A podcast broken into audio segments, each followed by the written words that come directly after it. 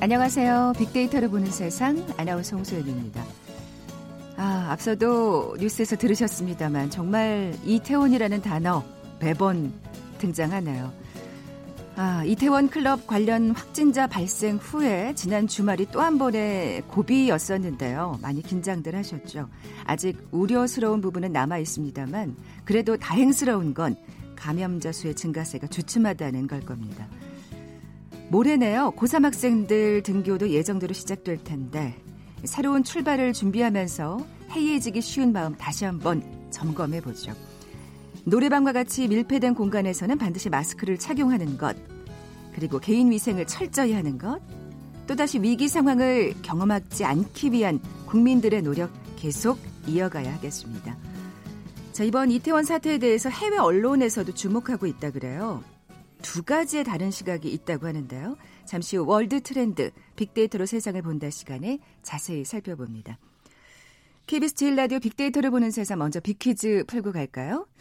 코로나19가 세상을 변화시키고 있습니다. 낯설었던 온라인 쇼핑, 재택근무, 원격 수업 뭐 등등 이제 특별함이 아닌 일상이 됐죠. 우리가 겪는 이러한 변화들 잠깐 지나갈 일이 아니고 이 코로나19 사태 종식 이후에도 우리 삶에 지속적으로 영향을 미치는 새로운 표준이 될 거라는 전문가들의 의견인데요. 자, 이렇게 시대 변화에 따라 새롭게 부상하는 표준을 부르는 시사 용어가 있습니다. 핌코의 최고 경영자인 모하메드 엘 어리언이 저서 새로운 부의 탄생에서 처음 사용하면서 널리 알려졌습니다. 어, 지금 코로나 관련 뉴스 특보 1TV와 동시에 먼저 들으시겠습니다. 18일 0시 기준 신규 확진 환자는 15명으로 이태원 클럽 등 어, 기타 지역사회 감염 5명, 나머지 10명은 해외 유입 사례입니다.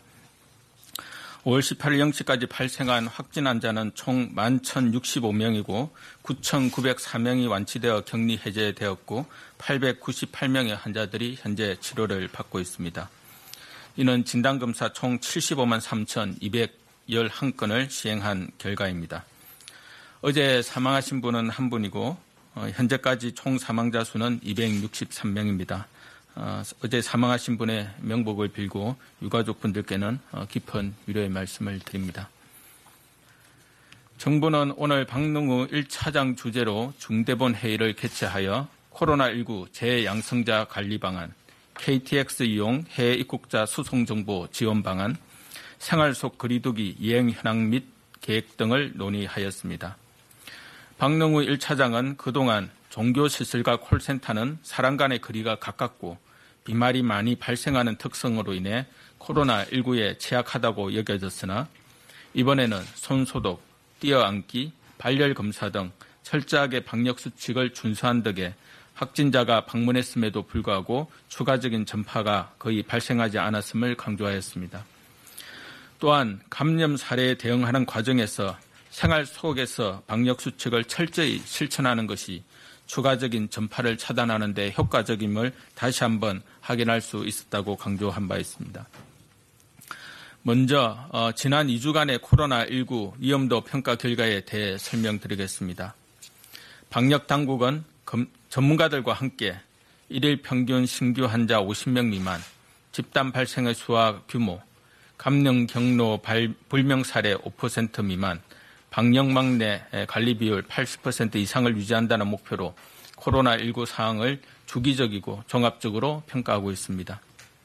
평가 결과와 전문가들의 의견, 우리 사회의 준비 사항 등을 종합적으로 고려하여 거리두기 단계의 유지 및 변경을 결정하게 됩니다. 최근 2주간 하루 평균 환자 수는 18.4명, 집단 발생은 1건, 감염 경로를 알 수 있는 사례는 13건으로 5.1%, 그리고 방역망 내 관리 비율은 80% 어, 미만으로 확인되고 있습니다. 위험도 평가 결과와 방역 관리 사항 등을 종합적으로 판단할 때 이태원 클럽 집단 감염이 발생하였으나 우리 방역 관리 체계의 통제력은 의료 체계가 대응 가능한 범위 내에서 유지되고 있는 것으로 분석되며 생활 속 거리두기 체계를 조정할 수준의 위험도 증가는 아니라는 판단입니다. 앞으로도 방역 당국은 코로나19 상황의 위험도를 주기적으로 평가해 현재 상황이 적정 수준의 관리 범위 내에 있는지 지속 확인하고 상황 변화에 적시에 대응할 수 있는 최적의 방역 정책을 마련해 갈 것입니다. 다음으로 이태원 클럽 관련 환자 발생 상황 및 조치 계획에 대해 설명드리겠습니다. 이태원 클럽 관련 환자는 5월 18일 0시 기준으로 168명이며 이태원 관련 환자가 89명, 이 환자들로 인한 추가 전파가 79명입니다. 이와 관련한 검사는 지금까지 6만 5천여 건이 이루어졌습니다. 다행히 급격한, 급격한 확산은 나타나지 않고 있으며 하루 평균 10명 내로 환자가 발생하는 등 환자 발생 추이는 점차적으로 안정화되고 있습니다. 다만 4차 감염이 이미 나타났고 11개 시도에서 환자가 발생하는 등 그 확산 범위가 강범위하여 여전히 긴장의 끈을 놓지 않을 사항입니다. 방역 당국이 모두 파악하지 못한 조용한 전파자가 지역사회에 존재할 가능성도 여전히 있습니다. 4월 24일에서 5월 6일 이태원 일대를 방문하고 아직 검사를 받지 않은 분이 있다면 지금이라도 검사를 받아 주실 것을 당부드립니다. 국민 여러분들께서도 일상에서 생활 속 거리두기 수칙을 철저히 지켜주시기 바랍니다. 방역 당국은 지난 주말의 영향을 면밀히 살펴보며 향후 감염이 추가적으로 확산되지 않도록 최선의 노력을 다해, 다해 가겠습니다. 정부는 지난 5월 6일부터 생활 속 거리두기를 시행하고 있으며 전국적으로 이행 여부를 매일 점검하고 있습니다. 어제 하루 종교시설, 노래방 등 2만 5천 개 시설을 점검하였고 방역 수칙을 위반한 128건에 대해 행정 지도를 시행하였습니다. 매일 2만에서 4만 건의 시설을 점검하고 있으나 적발 비율이 높지 않은 것은 사업주를 비롯한 국민 여러분들께서 생활 속 거리두기 수칙 중수에 적극 여부를 바코드로 파악하는 등 철저한 방문자 관리를 위해 노력하는 종교시설도 확인할 수 있었습니다. 특히 이번 수요일부터는 고3 학생의 등교가 시작됨에 따라 지자체별로 특별 대응 방안을 수립하고 있습니다. 부산시에서는 소속 공무원과 공공기관 직원의 시차 출퇴근제를 5월 20일부터 6월 19일까지 의무적으로 확대 시행하여 학생과 교직원의 대중교통 이동 중 혼잡도를 낮출 계획입니다. 학교를 비롯한 학원, 독서실 등 학생들이 많이 방문하는 집단 시설에서는 환기, 소독 등 생활 속 거리두기 수칙을 꼭 지켜주기를 부탁드립니다. 종교시설, 콜센터 등 밀집된 공간에서도 방역수칙을 잘 지킨 경우 집단 감염 사례가 없었음을 기억하며 계약 첫 주에 특별히 개인위생, 방역과 집단 시설 관리 강화에 신경 써 주시기 바랍니다. 다음은 코로나19 재양성자 관리 방안 변경 계획에 대해 설명드리겠습니다. 완치되어 격리가 해제된 확진자 중 다시 양성으로 판정된 사례가 지속적으로 발견되어 4월 14일부터 확진 환자에 준하는 관리를 하고 있는 중입니다. 하지만 재양성자 및 접촉자에 대해 적극적인 감시, 역학조사 및 바이러스 학적 검사 결과 재양성자에게 감염력이 있다는 근거는 확인되지 않았습니다. 방대본과 전문가 자문회의를 거쳐 앞으로는 확진자 격리 해제 후 관리 방안과 재양성 시 확진 환자에 준하는 관리 방안 적용을 중단하고 재양성자는 직장, 학교 등에 복귀한 경우 음성 결과를 확인하지 않아도 되는 것으로 지침을 변경할 것입니다. 아울러 재양성자 용어는 격리 해제 후 PCR 재검출로 변경할 예정입니다. 이러한 조치는 5월 19일 0시부터 적용될 예정이고 보다 자세한 내용은 오늘 오후 중앙방역대책본부 브리핑에서 설명할 예정입니다. 오늘 중수본 회의에서는 KTX 이용 해외 입국자의 수송 정보 지원 방안에 대하여 논의하였습니다. 정부는 코로나19의 해외 유입 차단을 위해 4월 1일부터 전체 입국자를 대상으로 14일간 자가 또는 시설에서 격리하는 검역 강화 조치를 시행하였습니다. 자가 격리 장소로 이동하는 과정에서 대중교통을 이용하면서 감염병을 전파할 우려가 없도록 각 지자체에서는 담당 인력을 인천국제공항과 광명 KTX역으로 파견하여 해외 입국자의 교통 지원을 해왔습니다. 하지만 코로나19 사태가 장기화되면서 파견 중인 지자체의 업무 부담이 가중함에, 가중해짐에 따라 5월 20일부터는 중앙정부 차원에서 강명역에 종합정보센터를 개설하여 세부 수송 정보를 파악하고 지자체에 통보하는 시스템을 구축할 예정입니다. 이러한 조치를 통해 해외 입국자에 대한 효율적인 수송 체계를 구축하고 지자체의 부담도 완화될 것으로 기대합니다. 고3 학생들의 개학을 앞두고 학부모와 학생들은 학생들의 감염병 확산에 대한 걱정이 많으실 겁니다. 것입니다. 하지만 코로나19 상황이 언제 종식될지 모르며 가을 재유행까지 언급되고 있는 점을 감안할 때 일상을 계속 멈춘 채로 살아갈 수는 없습니다. 특히 대입을 준비하고 있는 고3 학생들의 상황을 고려하여 신중한 판단이 필요합니다. 학생들이 안전한 환경에서 교육받고 건강하게 성장하기 위해서는 우리 사회 모두의 적극적인 협조와 지원이 필요합니다. 우리는 이태원 네. 네, 지금까지 코로나19 관련 뉴스 특보 1TV와 동시에 들으셨습니다. 아까 그 빅퀴즈 내드리다가 어, 바로 뉴스 특보로 연결이 되는데요. 다시 한번 빅퀴즈 내드리겠습니다. 아, 지금 듣고 계신 방송은 KBS 제일 라디오 빅데이터를 보는 세상입니다. 자, 코로나19가 세상을 변화시키고 있습니다. 낯설었던 온라인 쇼핑, 재택근무, 원격 수업 등등 이제 특별함이 아닌 일상이 됐죠. 자, 우리가 겪는 이러한 변화들 잠깐 지나갈 일이 아니고 코로나19 사태 종식 이후에도 우리 삶에 지속적으로 영향을 미치는 새로운 표준이 될 거란 전문가들의 의견인데요. 자, 이렇게 시대 변화에 따라 새롭게 부상하는 표준을 부르는 시사 용어가 있습니다. 핌코의 최고 경영자죠. 모하메드 엘 에리언이 저서 새로운 부의 탄생에서 처음 사용하면서 널리 알려졌는데요. 뭐라고 부를까요? 보기 드립니다. 1번 뉴딜, 2번 new market, 3번 뉴노멀, 4번 뉴질랜드. 저희 방송을 즐겨 들으셨던 분이라면 아주 쉽게 맞출 수 있는 퀴즈입니다. 오늘 당첨되신 두 분께 커피와 도넛 모바일 쿠폰 드립니다. 휴대전화 문자 메시지 지역번호 없이 샵 9730, 샵 9730. 짧은 글은 50원, 긴 글은 100원의 정보 이용료가 부과됩니다. KBS 라디오 어플 콩은 무료로 이용하실 수 있고요. 유튜브로 보이는 라디오로도 함께 하실 수 있습니다. 방송 들으시면서 정답과 함께 다양한 의견들 문자 보내주십시오.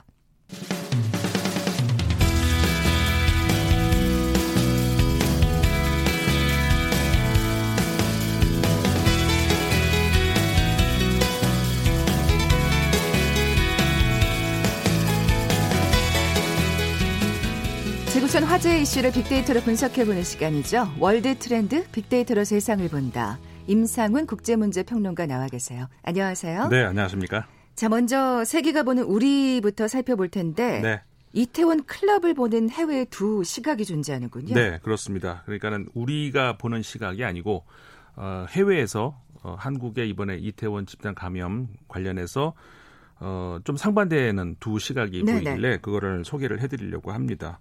그러니까는 그 사실 우리 이태원발 집단 감염 위기 굉장히 우리 거, 걱정을 많이 했는데 어느 정도는 좀 이제 통제권 안에 네. 들어왔다라고 볼 수 있지 않겠습니까? 예. 이제 발생을 발생이 안 할 것이라는 얘기는 아니고 이제 통제권 안에 들어왔으니까 다시 말하면은 방역 능력이 이제 발생 속도를 음. 따라잡을 수 있는 아, 그런 그 단계에 이제 들어온 것 같다. 정말 많은 분들이 이제 그 익명 검사 덕분에 많은 네. 분들이 능동적으로 검사를 하셨고요. 그렇죠. 그리고 또 그만큼 어, 또 그런데도 불구하고 사실은 감염자 수가 지금 줄어들고 있는 예. 추세니까요. 그렇죠. 조금은 긍정적으로 봐도 되는 상황인 그렇죠. 것 같습니다. 그런데 그 이후로 예. 이태원 그 집단 감염 관련해서 6만 건이 넘는 검사가 있었던 거죠. 놀라운 수치죠. 네, 네. 그 중에서 이제 170여 명이 이제 확정 확진이 된 것이고 어 이런 그 검사 속도 정말 그 우리가 전 세계가 계속 이제 칭찬을 했습니다마는 어, 이 방역 능력 다시 한번 우리가 감사할 아, 노릇이고요. 그렇죠. 그리고 또 어, 이렇게 자진해서 검사에 또 응해주신 국민 그렇죠. 여러분들한테도 사실 감사를 표해야 그렇죠. 될 일일 것 같습니다. 그렇습니다. 예. 이제 그런데 이, 이, 그, 이태원 클럽 집단 감염을, 어, 중국에서 본 중국 언론의 시각, 예. 그 다음에 그 유럽과 미국에서 그본그 시각 이게 너무 다르더라고요. 아, 조금 짐작이 됩니다. 짐작이 좀 가시죠. 어, 예. 그래서 이제 그 중국의 그 14일자 환구시보에서 나온 기사가 있습니다. 아, 왜 이런 클럽을 폐쇄하지 않아서 이렇게 뭐 뭐 맞는 말일 수 있죠. 맞는 네, 말이죠. 네, 예. 네. 그래서 왜 클럽을 폐쇄하지 않아, 않아 가지고 이제 이런 이 사건이 발생하게 했느냐는 그런 비판이 많이 나온다. 그러면서 이제 클럽 문화와 관련해서도 이제 얘기가 있더라고요. 한국에서 사회적 문제를 일으키는 죄악의 근원이라는 목소리가 있다. 아, 이건 굉장히 우리나라 언론이라면은 조금 그 음. 논란이 될 수도 있는 이게 또 중국인 것은 또 감안을 해야 할것 그렇죠. 같아요. 예. 굉장히 또 보수적이고 폐쇄적인 나라기 때문에. 예. 어, 그러면서 어, 클럽 확진자가 다녀간 곳이 동성애 클럽으로 밝혀지면서 비난 목소리가 커지고 있다. 어, 클럽 문화가 이제 변질이 됐다는 그런 내용의 이야기를 하더라고요. 네. 그러니까는 클럽 그러니까 소, 가운데 기사들 보면 가운데 소제목이 있잖아요. 젊은이들의 왜 죽음을 무릅쓰고 클럽에 가나 이제 이런 얘기까지 이제 나왔어요. 음. 그러니까 원래 한국 클럽 문화라는 것이 이제 음악을 사랑하는 그 젊은이들로부터 유래가 했는데 아, 지금은 어, 이런 클럽이 많이 변질이 됐다. 그러면서 하루 그 음악을 즐기는 장소는 헌팅이나 하룻밤을 즐기기 위한 상대를 찾는 장소가 돼버렸다 하면서 음. 좀더 심한 용어도 나오는데 제가 그것까지는 말씀을 안 드리겠습니다. 하여간 이런 것들이 이제 이런 우려가 있다. 이렇게 이제 중국 언론에서 나온 건데요. 어, 언론에서 이제 보도가 어떤 그 사설이 아니고 그런 주장이 있다라고 이제 저 보도를 한 거지만 하여간 언론의 논조는. 수위, 예, 수위치고는 상당히 좀 그 어, 뭐라고 할까 좀 논란이 될 수도 있는 뭐 이런 거 어. 예, 그런 것을 보여주고 있어요. 중국이 이런 시각을 보인다는 게 그렇게 놀랍지는 않아요. 그들의 사회를 생각한다면 네.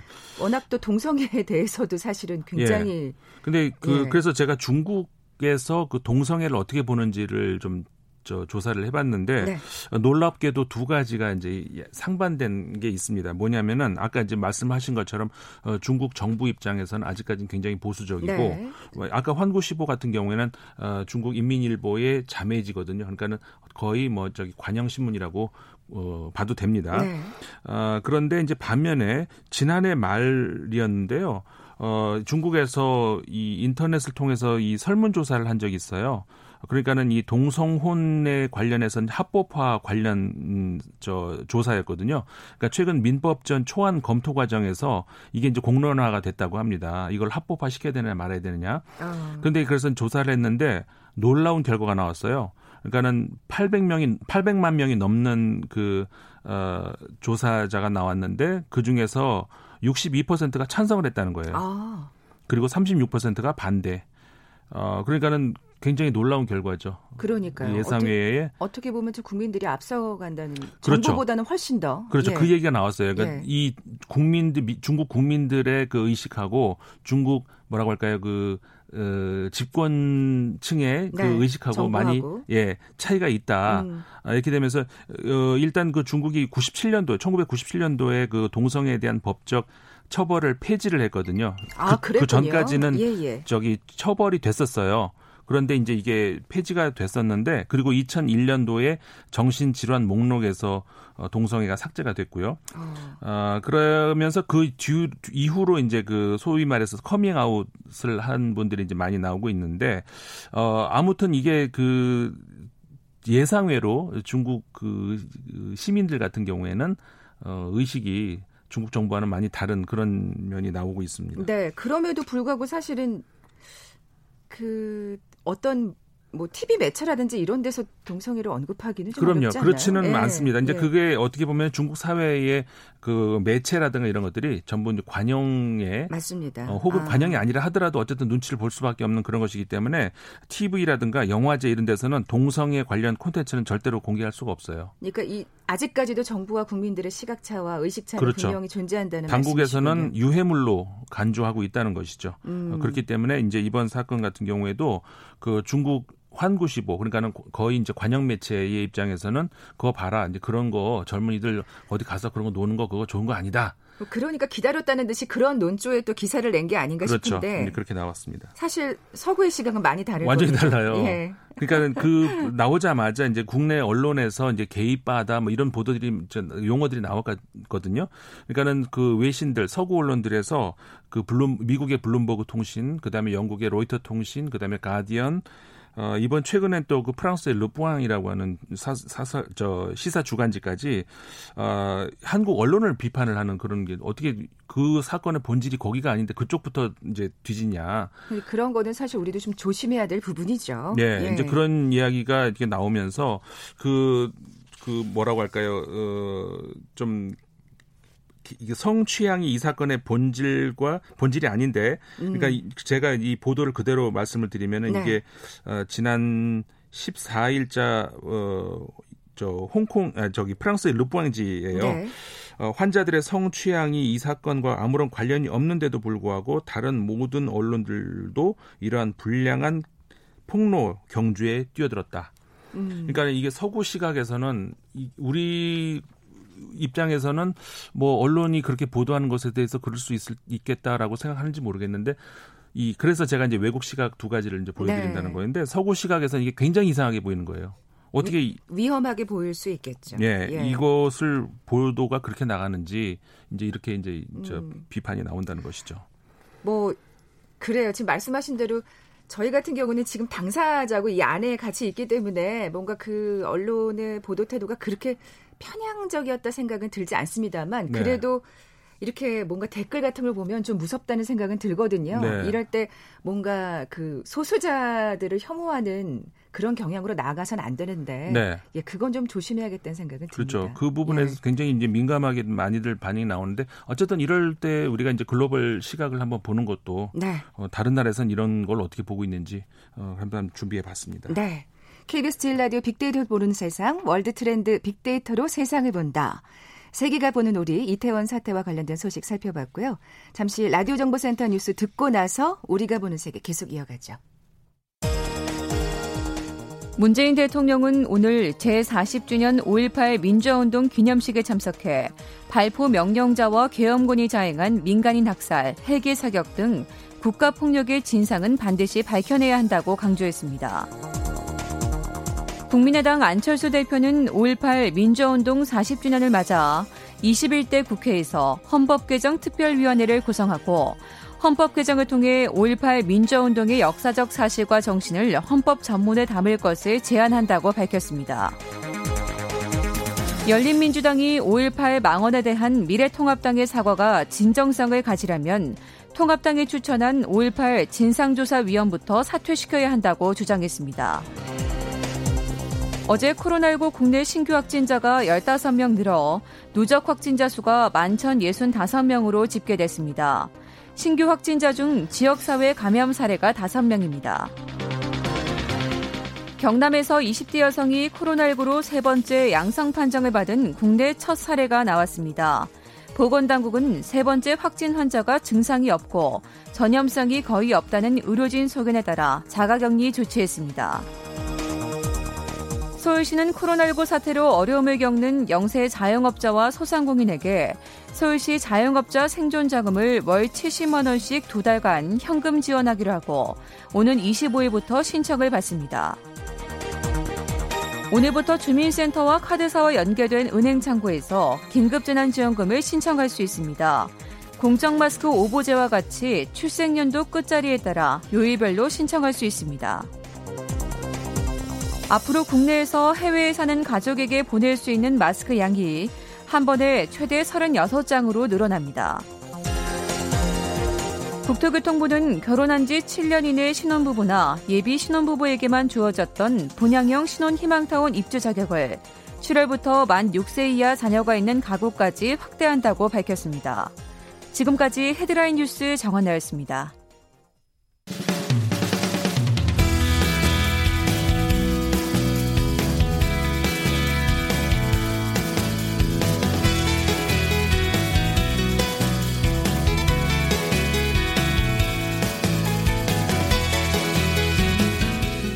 월드 트렌드 빅데이터로 세상을 본다 함께하고 계십니다. 임성은 평론가님 네. 퀴즈 다시 한번 내주세요. 네, 코로나 19가 세상을 많이 변화시키고 있습니다. 우리가 겪는 이러한 그 변화들은 잠깐 지나갈 일이 아니고요. 코로나 19 사태 종식 이후에 새로운 표준이 될 거라는 전문가들의 의견이 있습니다. 이렇게 시대 변화에 따라서 새롭게 부상하는 표준을 부르는 시사 용어인데요. 무엇일까요? 문제입니다. 1번 뉴딜, 2번 new market, 3번 뉴 노멀, 4번 뉴질랜드. 네. 오늘 당첨되신 두 분께 커피와 도넛 모바일 쿠폰 드립니다. 정답 아시는 분들 저희 빅데이터로 보는 세상 앞으로 지금 바로 문자 보내주십시오. 휴대전화 문자 메시지 지역번호 없이 샵 9730, 샵 9730. 짧은 글은 50원, 긴 글은 100원의 정보 이용료가 부과됩니다. 콩은 무료로 이용하실 수 있고요. 유튜브로 보이는 라디오로도 함께 하실 수 있습니다. 어, 아까 그 이, 이태원 사태를 바라보는 서방의 또 그리고 중국의 서로 다른 시각에 대해서 말씀을 드렸는데 1935님께서 중국에서 오랜 시간 유학하고 근무했는데 실제로 한국보다 더 개방적인 부분이 있다고 음. 동조하는 또 문자를 보내주셨네요. 네. 사실 어, 앞서도 뭐 다시 한번 짚어드렸습니다만 그러니까 그 책임을 다하지 않는 것에 대해서는 분명히 비난을 해야겠습니다. 그럼요. 근데 그 계층을 겨냥해서 예, 다 매도하는 거는 분명히 조심을 해야 될것 그렇죠. 같아요. 네. 예. 자, 이번에는 우리가 보는 세계에 넘어가 볼 텐데요. 네. 재미난 얘기네요. 키워드를 줄을 서시오. 이렇게 불렀거든요. 근데 그 아무나가 아니라 총리도 줄을 서시오. 야, 이게 지금 뉴질랜드 저희 보기에도 네. 나왔던 뉴질랜드, 뉴질랜드 소식입니다. 예. 뉴질랜드 총리가 최근에 카페를 갔어요. 그런데 카페에 자리가 없더랍니다. 근데 왜 그 자리가 없냐면 평소 같으면 있을 수도 있는데 지금 그 거리 유지를 하고 있잖아요. 널찍널찍하게. 그러다 보니까는 자리가 이제 없었던 것이죠. 어, 맞아요. 요즘 커피 전문점 가면 네. 옆에 그 원래 사용했던 탁자하고 의자를 다 치워놨더라고요. 그러니까 음, 네. 거리를 더 넓히느라고 네. 그 많은 탁자와 의자를 좀 사용하지 않고 있는 상황. 예. 네.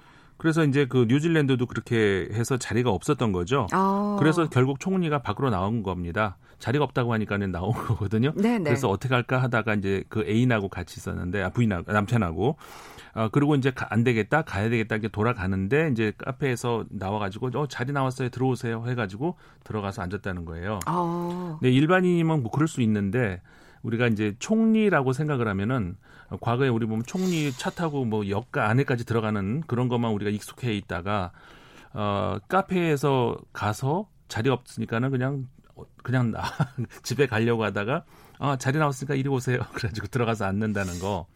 우리나라 같으면 어떨까요? 그러니까 이런 걸 우리가 참 보기가 드물잖아요. 네, 네. 사실 그렇죠. 독일 같은 경우도 독일 메르켈 총리 같은 경우도 그냥 그 끝나고 업무 끝나고 퇴근해서 시장 가서 이제 장도 보고 집에 들어가고 이런 게 이제 일상적으로 이제 우리 음. 보인다고 하거든요. 근데 여기서도 이제 그 뉴질랜드 총리가 이제 굉장히 젊은 총리인데 어 이제 그랬다는 것이죠. 그래서 어, 이거를 본 이제 뉴질랜드 시민들이 그걸 트위터로 올려서 이 세상에 알려지게 됐다 그래요. 그러면서 아. 어, 한 트위터 사용자가 이것에 대해서 가장 뉴질랜드다운 일이다. 뉴질랜드를 사랑한다. 음. 이렇게 남겼다고 합니다. 그 뉴질랜드 총리가 젊은 여성 총리이고요. 네. 네. 제가 알기로는 그 육아휴직을 썼던 출산휴가를 썼던 기억이 나는데 맞습니까? 네. 80년생이에요. 그러니까 이제 굉장히 젊은 총리죠. 그렇죠. 어, 뉴질랜드 노동당 대표고 그래서 이제 지난 2017년에 9년 만에 정권 교체를 했는데 어, 뭐, 최연소 기록을 계속 이제 세웠던 총리죠. 최연소 노동당 대표, 그 다음에 56년 이후로 최연소 총리, 여성으로는 당연히 최연소 총리고요. 어, 집권 초반에 다소 좀 혼란, 혼합적인 그런 정책에 대해서 논란도 있었어요. 그러니까 노동당 그러면은 예를 들어서 이민자에 대해서 굉장히 어, 유할 것 같은데 거기에 대해서는 좀 단호하게 한다든가 이런 아. 것들이 이제 좀 이게 뭐지라는 그런 뭐 논란도 있었습니다만은 지난해였었죠. 네, 그 뉴질랜드에서 총기 테러 사건이 있었어요. 그 남쪽 섬, 뉴질랜드가 큰 섬이 두 개가 있잖아요. 그 네, 남쪽 네. 섬에서. 어, 그때 그 당시 굉장히 인상적인 대응으로 그 한번 그 리더십을 제대로 보여준 적이 있었죠. 그 이슬람 어, 사원을 향한 어떤 테러였는데 그때 총리가 히잡을 쓰고 나왔어요. 그리고 까만 히잡을 쓰고 나와서 아랍어로 인사를 하고 어. 그 피, 사, 어, 피해자들, 사망자들 가족들을 이렇게 안아주면서 어, 그런 모습들이 굉장히 그 인상적이었던 아, 그런 걸 보여줬었거든요. 아까 사실 우리가 그 소수자에 대한 혐오를 얘기했습니다만, 그러니까 이게 또 이렇게 인정 혐오로 가기 시작하면 한도 끝도 없잖아요. 네, 그렇죠. 그런 어떤 일촉즉발의 위기 상황에 정말 현명한 그 대처를 보여줬네요. 네, 그렇죠. 예. 그래서 이제 어, 이번 그 코로나 19 피해 상황도 보면은 어, 네덜란드 죄송합니다. 뉴질랜드가 굉장히 좀 어, 뭐라고 할까 잘 대처하는 그런 국가 중에 하나거든요. 네. 어, 비교적 적은 피해로 좀 무난하게 이끌고 있다 이런 평을 받고 있어요. 그러니까 우리가 이제 전 세계적으로 코로나 19에 대해서 피해가 심한 곳이 있고 어, 잘 대처하고 있다라는 평가가 나온 곳이 있잖아요. 음. 대표적으로 뭐 우리 한국, 그다음에 대만 어, 이런 나라들이 잘 대처하고 있다. 유럽에서는 유럽이 워낙 피해가 이제 커가지고 예. 전체적으로 크지만 그나마 그 중에는 독일이 그나마 방어를 좀 잘한 국가로 평가가 되고 그다음에 오세아니아 국가들이 물론 조그만 섬나라들은 워낙에 뭐 작으니까 그럴 수 있었습니다만은 호주와 어, 뉴질랜드도 굉장히 방어를 잘한 국가로 이제 평가가 음, 되거든요. 워낙 그게 중간에 큰 바다가 있다 보니까 사실은 상대적으로 있죠. 안전할 수도 있겠습니다만 또 일본을 생각하면 그렇지도 그렇죠. 않네요. 예. 영국 같은 경우도 보시면은 아, 예, 섬나라지만 피해는 크잖아요. 음, 음. 그렇기 때문에 어, 섬나라 그리고 이제 그 호주 같은 경우도 이제 중국인들하고 이제 교류가 많이 있는 곳인데 어, 그런 것에 대비를 그런 걸 비교를 했을 때는 어, 오세아니아의 이제 큰 두 나라 그러니까 호주하고 뉴질랜드가 방어를 굉장히 잘 한 나라거든요. 그 호주 같은 경우에는 확진자가 어, 지금 7천 명이 좀 넘었고 어, 사망률이 굉장히 낮아요. 전 세계 지금 사망률이 6.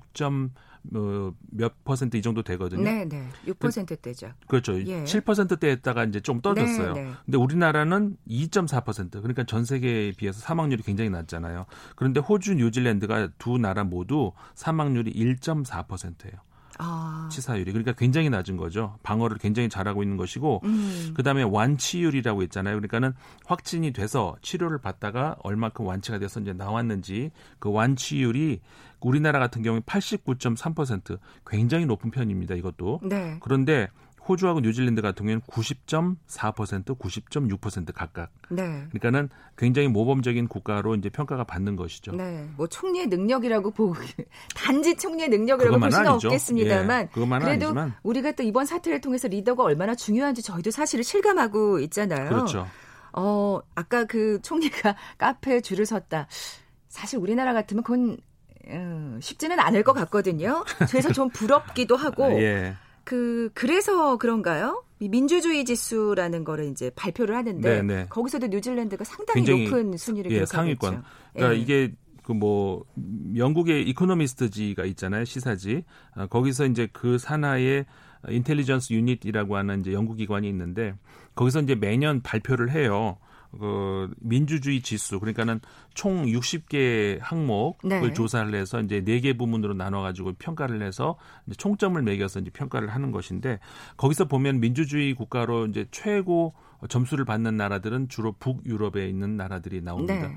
그러니까 스웨덴, 노르웨이, 그다음 아이슬란드 이런 나라들이 나오는데 어이 뉴질랜드가 항상 보면은 지금 몇 년째 계속 4위를 하고 있어요. 아. 그러니까 북유럽 국가들에 이어서 예, 예, 예. 북유럽 국가의 세 나라에 이어서 네 번째로 어 그러니까는 그 호주도 아니고 호주도 이제 좀 더 밑으로 내려가야 되는데 어 굉장히 그 민주주의적 요소가 훌륭하다. 이제 이런 저 평가 여러 가지 골고루 점수가 다 높아요. 어, 그래서 이제 그런 것들을 봐도 어떻게 보면 굉장히 안정적으로 관리가 음. 잘 되고 있는 국가다. 민주적인 국가다. 예. 그러다 보니까 이제 총리도 이렇게 그냥 어디 차 한 잔 마실래도 줄 서서 마시고 자리 없으면 못 들어가고. 이런 얘기하면 좀 그런데 우리는 옆에서 보좌관이 어 이거 어떤 분이신데 이럴 것 같은 느낌이 좀 들거든요. 네. 아, 뭐 그렇죠. 아니 그리고 여러 가지 너무 아니, 과장하는 걸 수도 있겠습니다. 여러 가지 이유로 뭐 네. 그럴 수 있잖아요. 음. 그런데 어, 저, 그 나라는 어쨌든 간에 이런 것들이 일상화돼 있다 보니까는. 또 우리가 일, 어떻게 보면 그럴 수도 있을 것 같아요. 총리나 국무총리 하고 싶어도 이게 일상화 안 되면은 국민들이 그렇죠. 느낄 수도 있을 것 같고. 우리도 곧 SNS 상으로 이런 또 내용을, 음. 소식을 좀 들을 수 있기를 기대하면서. 네. 예. 지금까지 임상훈 국제문제평론가와 함께 했습니다. 고맙습니다. 네, 고맙습니다. 자, 오늘 빅퀴즈 정답은 3번 뉴 노멀이었죠. 커피와 도넛 모바일 쿠폰 받으실 두 분입니다. 앞서 의견 주신 1935님, 그리고 4321님 이 두 분께 선물 보내드리면서 물러갑니다. 빅데이터로 보는 세상 내일 뵙죠. 고맙습니다.